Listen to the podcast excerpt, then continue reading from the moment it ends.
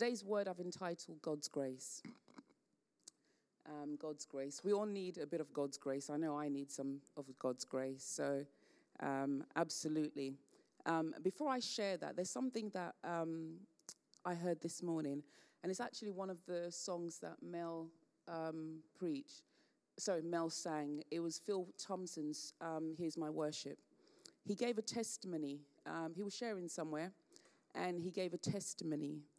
And his testimony was that when he was 5 years old, when he was born, up until 5 years old, he wasn't able to speak. Then suddenly, he was able to speak when he was 5 years old. The same thing happened to his son. Couldn't speak. And then when he was five, he then started speaking. And he said that him and his wife, they were praying for his son, praying. And then there was a breakthrough. And the point he was trying to make was this, because he also said that his son is now somebody who couldn't speak and 5 years old could speak. They actually had him in the autism spectrum, and he said that if that existed in his day, he probably would have been on the autism spectrum himself. But his son now, he's at university, he's doing really well, and in America they have something called an honors roll. You know, it's for those students who achieve above and beyond. They are achieving above and beyond. And that's where he's at. This is somebody who couldn't speak to start off with, and look at where he is now. He's doing really well for himself, you know.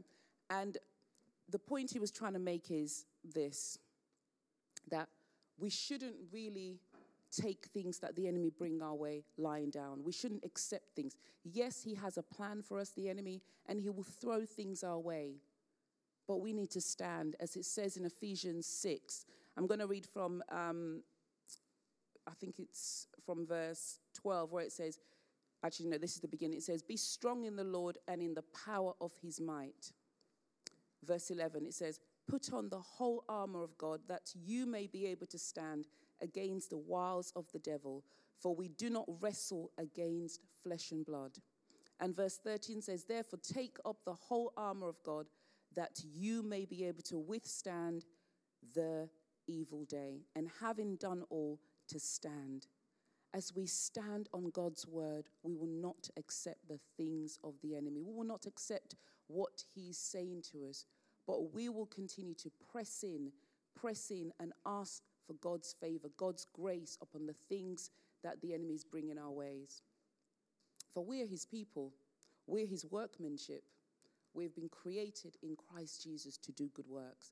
And that's exactly what we need to have. We need to have the mindset of Christ. We need to be standing on his word. Things will come our way. You know, some of us were going through seasons where things are coming our way. The enemy is literally just slapping us left, right, and center. We don't even have time to even think, you know, but we need to make that time. We need to stand on his word. Even, you know, we don't have to be literally... exerting ourselves in prayer, you know, as though we're doing exercise. Sometimes you could just be walking and you're praying, you're speaking to God, but standing on his word, you know. And the other thing that I wanted to say is this, as we're standing on God's word, we need to be mindful that we are living according to his word, because God wants to do for us, helping us as we're standing on his word. So also there's a scripture in Psalms 1. Let me read that. It said, blessed is the man who walks not on the counsel of the ungodly, nor stands in the path of sinners, nor sits in the seat of the scornful. Verse 2, but his delight is in the law of the Lord, and in his law he meditates day and night. Verse 3, so when we stand on God's word, we're meditating on his word. This is what happens, verse 3. And he shall be like a tree planted by the rivers of water. Who doesn't want to be like that? You're planted by the rivers of water that will bring forth its fruit in its season, whose leaf also shall not wither. Your leaf shall not wither. And whatever he does shall prosper. As we stand on God's word, we are living according to his word. This is what will happen. Our leaf will not wither.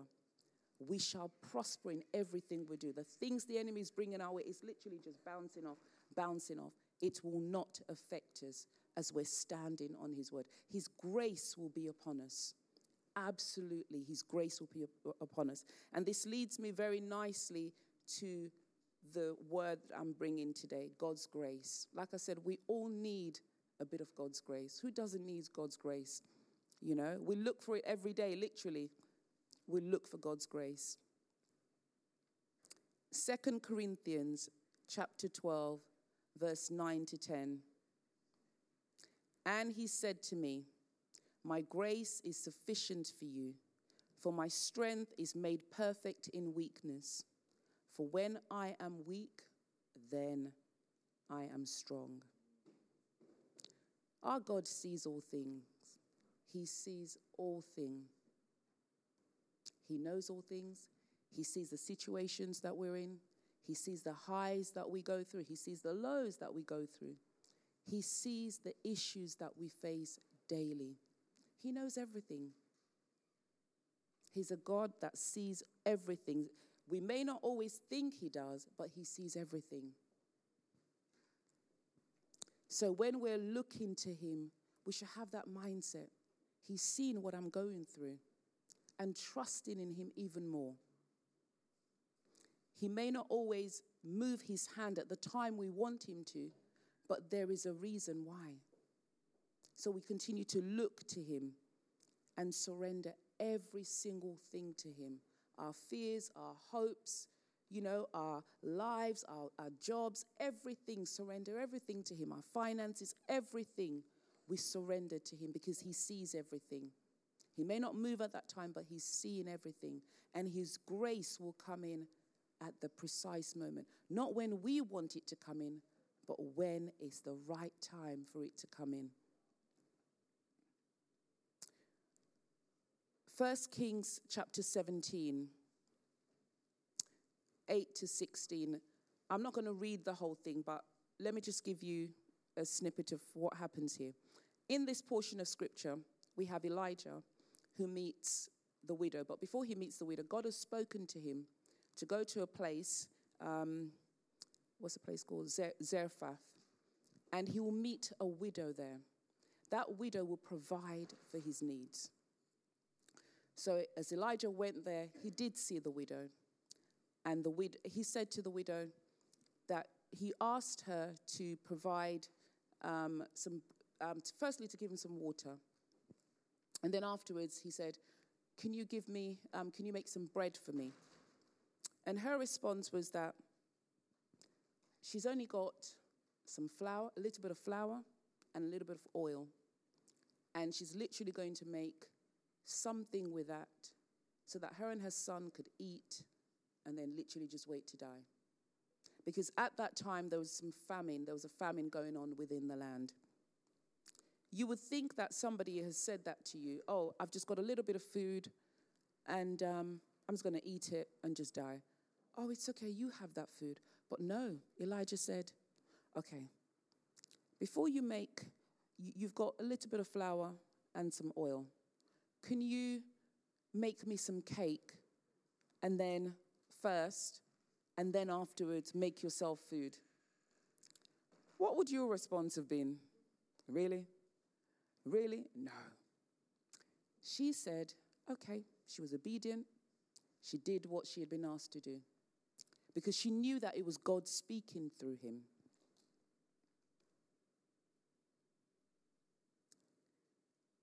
And when his response to her, let me see if I've got it down.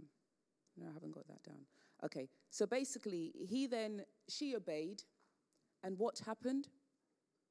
She had enough for days. It says here that in 1 Kings chapter 17, verse 14, the bin of flour shall not be used up, nor shall the jar of oil run dry until the day the Lord sends rain on the earth. Because of the widow's obedience, that just pulled God's hand for his grace to shower over them. This is somebody who had just a little bit of food for her and her son. Just a little bit of food. God's grace is sufficient for us. As we obey his word, obey the things that he's speaking to us about, not thinking about ourselves. Because sometimes, as what just happened here, the widow, she could have easily have thought about herself. She could have easily have thought about her and her son. But no, she obeyed. In obedience, we can activate God's grace as we obey.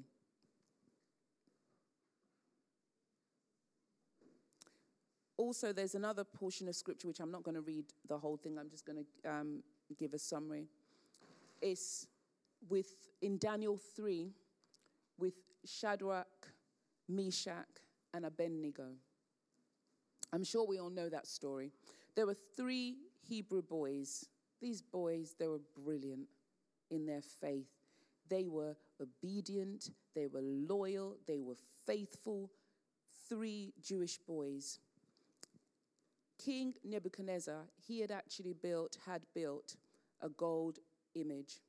Now, what he wanted was that once the image had gone, they had a ceremony for this image, and he said that every time you hear the sound of music, you have to bow down to this image. Bow down to this image. Now, the three Hebrew boys, remember I said they were faithful, they were loyal, they were obedient. They did not believe in worshipping idols. They looked to God. Now, they were reported to have not been follow the king's order. Now, you know that if you do not follow the order of the king, or even in our day now, of the prime minister or the king, you know something will happen. You will go to prison because it's a law that they've made. So that's how serious it is. It's a law. But they didn't want to follow it. And they were reported. And when they were brought before King Nebuchadnezzar, because they didn't bow down before this image, in Daniel chapter 3, verse 16 to 18, this was their response to the king. The king has just pulled them up. He asked them, you know, is it true that you're not bowing down before this image? Yes. There was no lie. Yes. Okay. That annoyed the king. And this was their response as well. Oh, this is in Daniel 3, 16 to 18. Oh, Nebuchadnezzar, we have no need to answer you in this matter. If that is the case, our God whom we serve is able to deliver us from the burning fiery furnace, and he will deliver us from your hand. Oh my days, what great faith. You're literally standing. You know the fiery furnace is there. Are you going to be saying, my God is going to be? Who's going to be standing there feeling so confident, full of faith? Listen, that is nothing. If I go in there, my God will deliver me. Who in this room will have such great, great faith? Wow. And then they continue to say in verse 18, but if not, so even if God does not come through for us, let it be known to you, O King, that we do not serve your gods, nor will we worship the gold image which you have set up for us. They are ready to die for what they believe. Who's ready to die for what they believe? My hands are down at the moment. Who's ready to die for what they believe? Are you? Am I? I'm not too sure. King Nebuchadnezzar was infuriated by their answer. Oh my goodness, how dare you speak to this is the king, and you're speaking to the king. Most people are like, yes, sir, okay. Bowing down to him, and these boys are standing up. Do you know what? Lord, I want some of that great faith. So because of their response, and he felt their disrespect, he had the furnace turned up even hotter. It said 7 times hotter than what it should have been. 7 times hotter, so you can imagine how hot. So much so that it was so hot that the soldiers that took the boys up, they basically were killed by the heat that got them. That's how hot it was.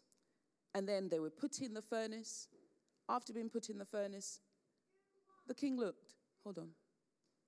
There are 4 people in there. How many people did you put in there? 3. Ordered them to come out. They came out, and he was absolutely amazed by what had happened. Their faith moved God's hand. His grace was upon them because of their faith.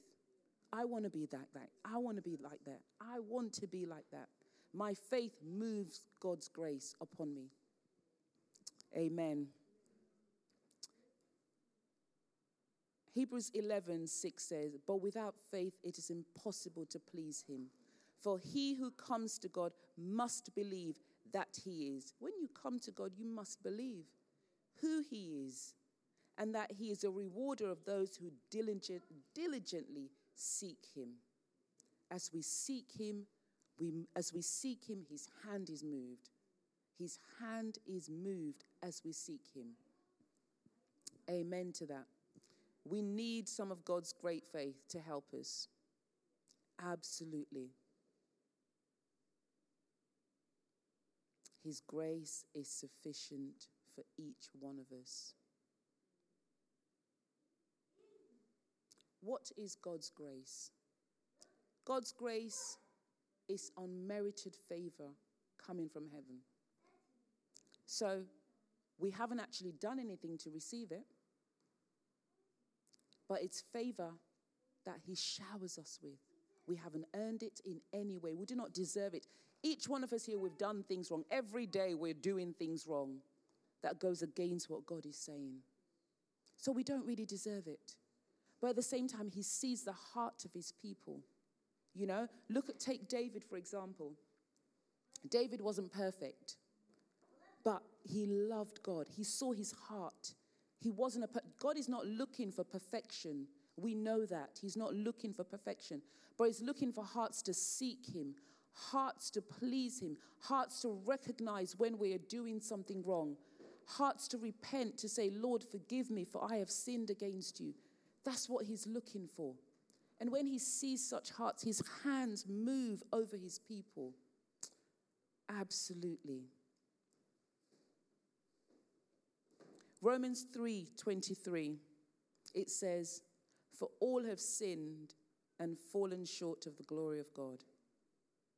John 8:7, he who is without sin among you, let him throw a stone at her first.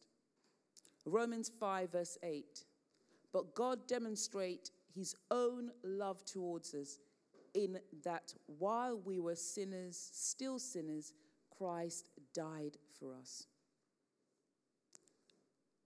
We are not perfect. We have all sinned and fallen short of the glory of God. But God loves us still. He made a way for us to come close to him.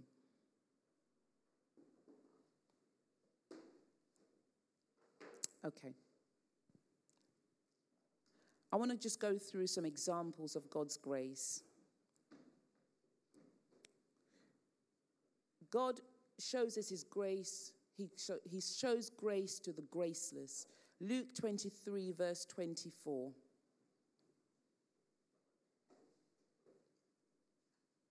And Jesus said,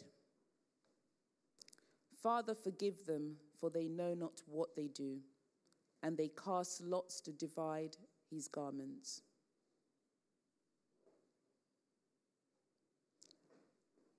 Jesus is dying. He's on the cross. And people are shouting, doing all sorts of things towards him. But he showed them grace. Stephen in Acts 7:60, when he was being stoned. This is you, someone's killing you, literally. They're stoning you to death. And his heart was like this.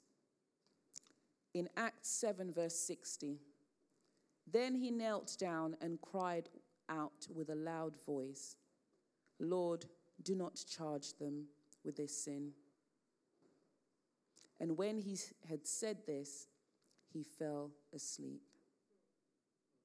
How amazing is that? Yesterday, I was out with some friends, And one of my friend's friend, this lady, she's been married for probably about same time as me, about 19 years. And she was speaking about her marriage. And I literally just sat there and I just looked at her. Her husband lost his job. And for the last 6 years, he hasn't worked.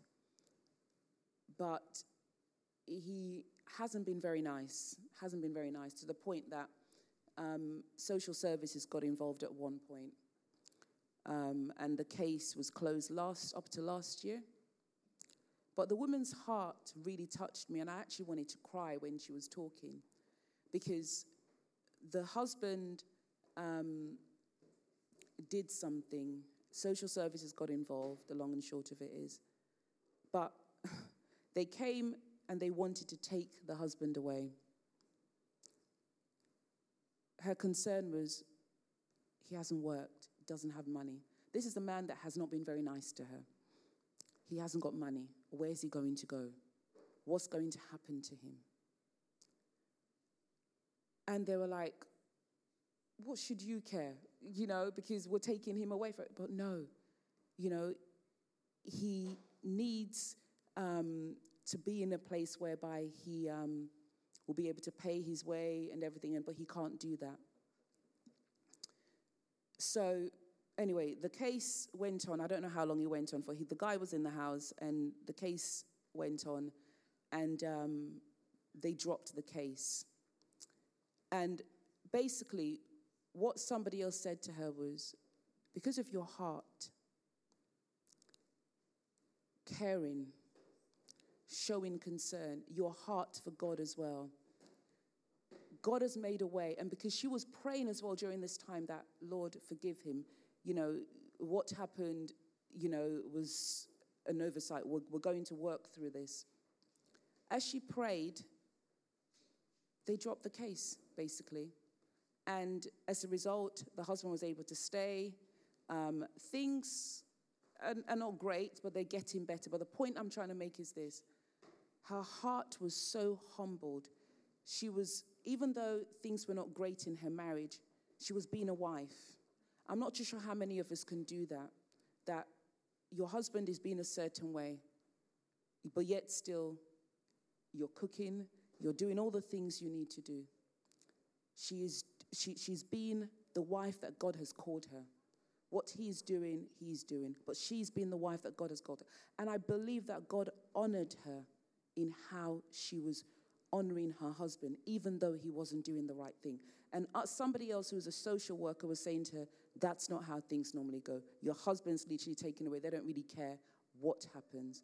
And I was so moved by her heart. You know. But this led me to, from what I was saying about what Jesus said and what Stephen said. We need to have forgiving hearts towards people. We need to be a certain way. Yes, people are people. They can be not be nice, be unkind, but our hearts need to love people. The relationship may not be the same, but your heart, it needs to release what's there, and we need to love people because that's what God wants us to do. That's absolutely what he wants us to do.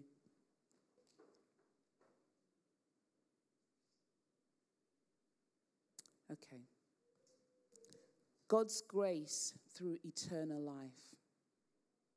He showed us grace by making a way for us to have eternal life. 1 John chapter 5, verse 11 to 12.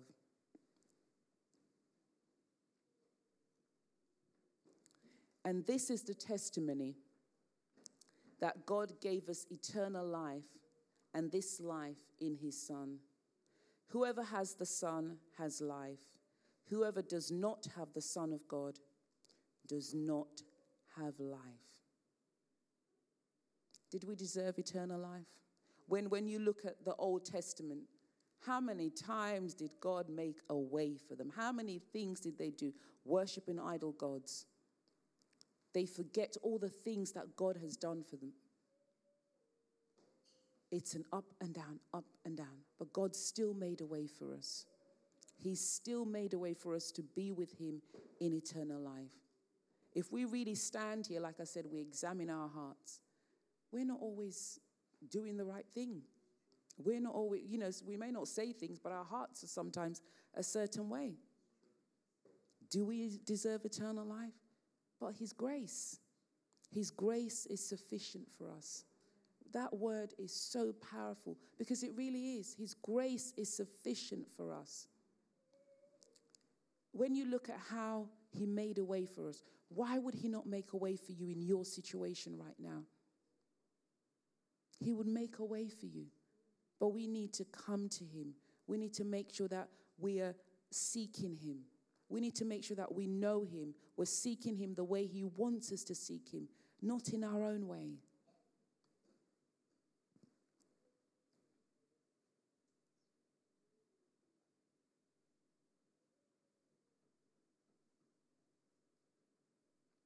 Romans 6 verse 23, it says, "For the wages of sin is death, but the free gift of God is eternal life in Christ our Lord."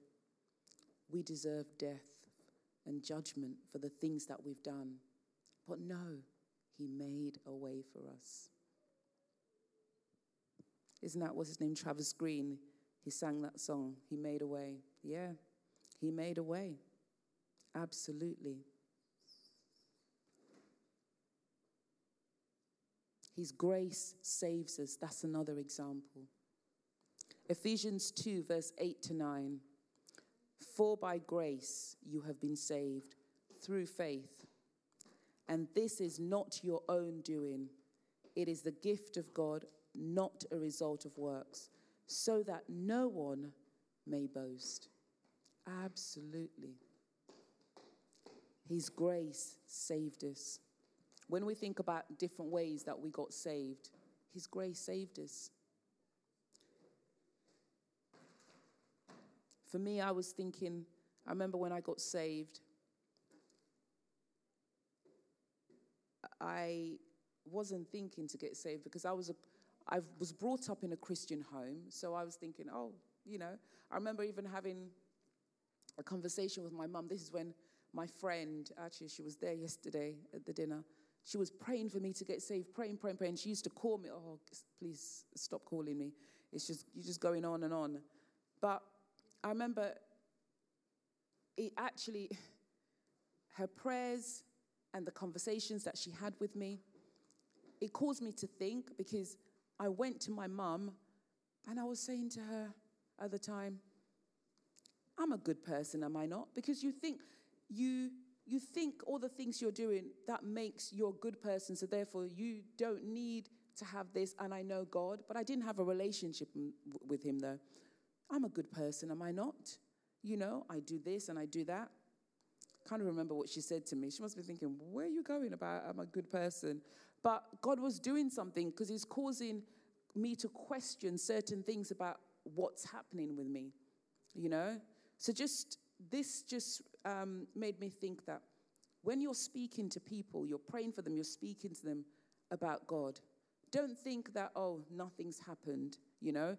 Oh, you know, it's not really impacting. But it sure is. And I actually reminded my friend the other day that it was through her that I got actually saved, because her praying for me and her speaking to me, because she literally used to bombard me with phone calls. I'm like, please, wow. But yeah, she used to bombard me with phone calls. And I think in the end, I stopped picking up her phone calls. But yeah, I reminded her the other day that it was through her that I got saved, because the questions were turning in my head, you know. But we are saved by grace. We are absolutely saved by grace. It's not because of what we're doing. You know, you may have done, there's some people, they have so many accolades, you know, doing all this charity work. But what does that profit you? You do all these things, but you don't know God. You know, you don't know God. So when you stand before him, what's all that? You don't know him. And there was some, I'm sure I've mentioned this a while ago, When I used to work at my previous school, there was a boy that said to me, and this is literally is stuck in my head, why would people want to go to heaven if they don't know God? Why? You say you're going to heaven. Do you have a relationship with God? Do you know him? Why would you want to go there? Because that's all you're going to be. You're just going to be with him 24/7. You can't run away from him in heaven. Why?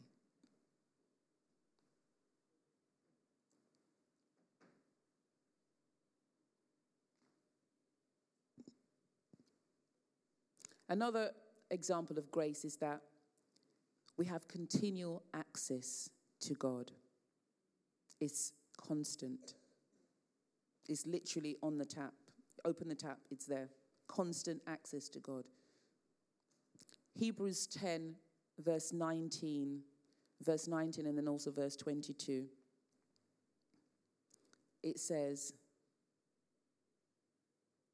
therefore, brothers, since we have confidence to enter the holy places by the blood of Jesus, let us draw near with a true heart in full assurance of faith, without our hearts sprinkled clean from an evil conscience and our bodies washed with pure water.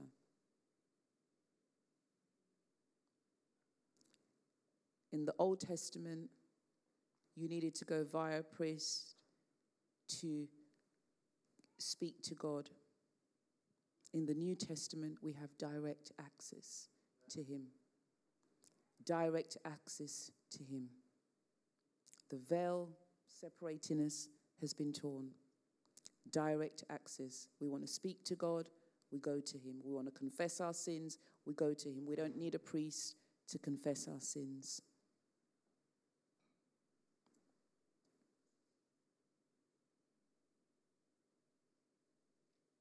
I'm just going to share one more and then we'll pray.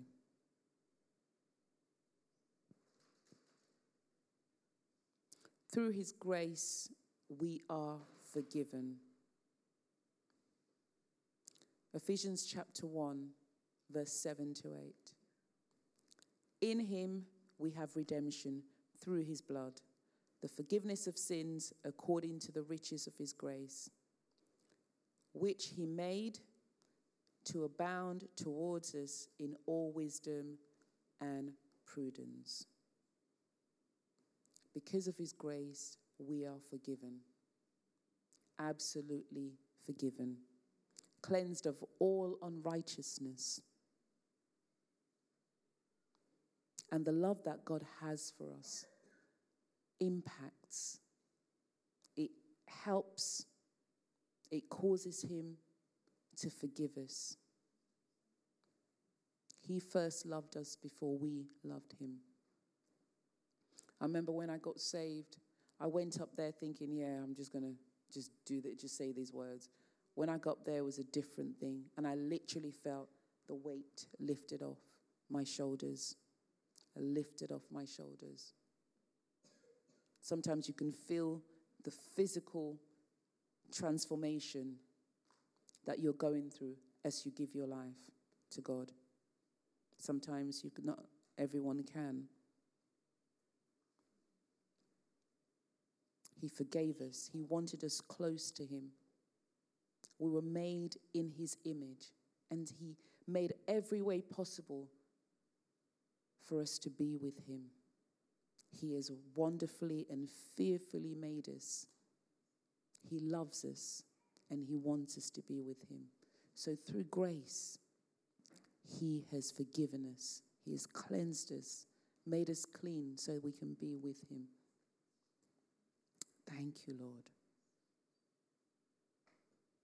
I want us to pray.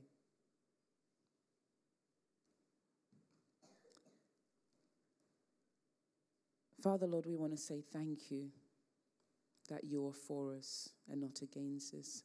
Thank you for your grace. Thank you, Father God, that your grace abounds. Your grace is limitless. Your grace is sufficient for us. Your word says, when we are weak, then we are strong. Help us, O God, to surrender everything to you. As we surrender all to you, you can then do the work. Lord, help us, oh God, in the different seasons that we're going through. Help us, Father God, to draw closer to you, to see you and to understand and know what you are doing, Father God. Lord, thank you. In Jesus' name we pray. Amen.